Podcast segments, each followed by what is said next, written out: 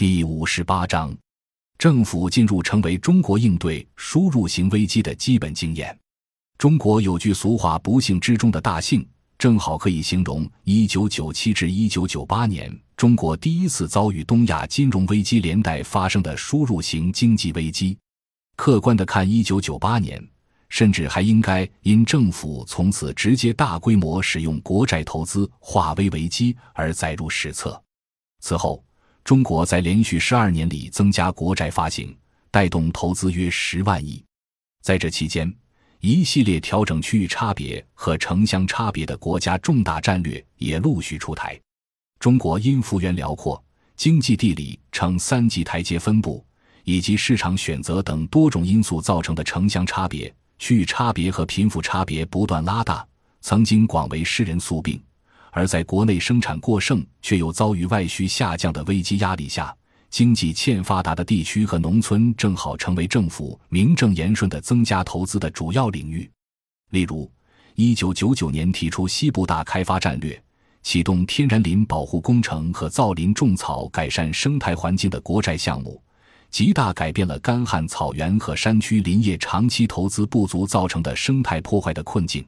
二零零一年提出的东北老工业基地振兴战略，江泽民主席特别强调支持东北地区等老工业基地加快调整和改造，支持资源开采型城市发展接续产业，也有效化解了老工业城市的棚户区和贫民窟等社会乱象。就在新一届政府到位的二零零三年，中央提出中部崛起战略。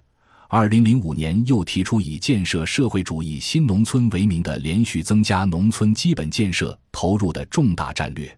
这种政府直接介入经济，通过追加国债投资拉动实体经济和同期大规模增发货币促进经济增长的做法，可以被认为是政府重新进入，并且在有效应对一九九七年那次输入型危机以后。政府进入成为抗御以外部输入因素为主的经济危机的基本经验。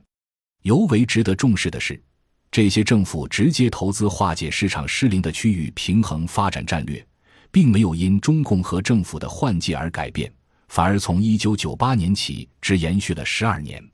国债带动的投资总规模在十万亿元人民币以上，加上省级以下地方政府融资平台的投资。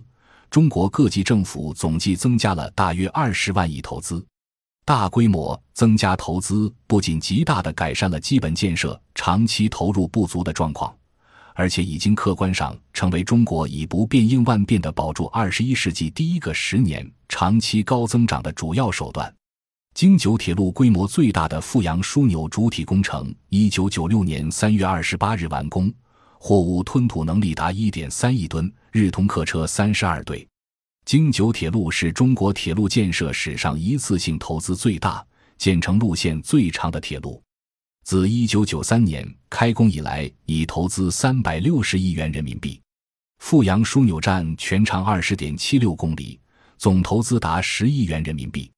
不过，任何积极措施都有消极影响及不同利益集团的舆论反应。在政府国债项目带动全国各地总计二十万亿投资，促进城乡统筹和减少区域差别的同时，一方面出现了国债项目主要交由国企执行而客观上造成的国进民退，遂在国内外引发政府干预过多，导致中国私有化改革倒退的舆论声浪；另一方面，也造成以更多投资制造更大生产过剩的粗放增长惯性。并且因实际上是在用未来更大的过剩掩盖当前的过剩，而累积着更大的风险。一旦某个突发的不可抗因素，例如能源运输通道被恶性事件人为破坏，阻断这种高投资加高消耗加高对外依存度的经济过程，整个国民经济将会随之陷入混乱。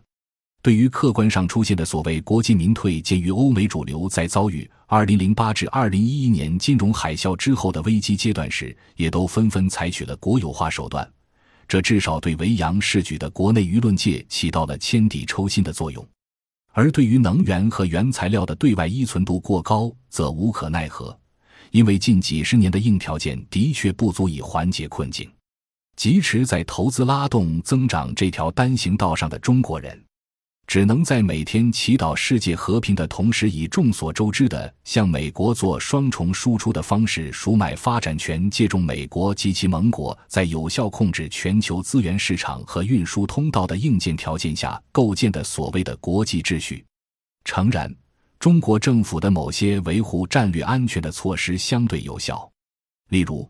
二零零三年以来实行对粮食直接补贴。二零零四年取消农业税等一系列积极措施，使粮食连续九年增产，到二零一一年总产量突破五千五百亿公斤。期间，虽然中国还在二零零八年被国际组织列入金融危机带动国际粮食价格高企而受到影响的三十七个饥饿国家之列，但三十七个国家中唯独中国没有饥饿。另一方面，中国政府的有些措施却未必有效。例如，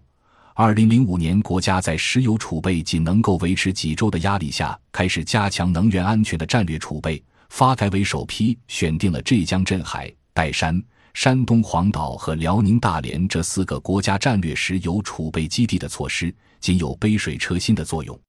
中国受别于能源和原材料进口比重过高的困境越来越险峻。本章已经播讲完毕。感谢您的收听，喜欢请订阅专辑，关注主播，主页有更多精彩内容。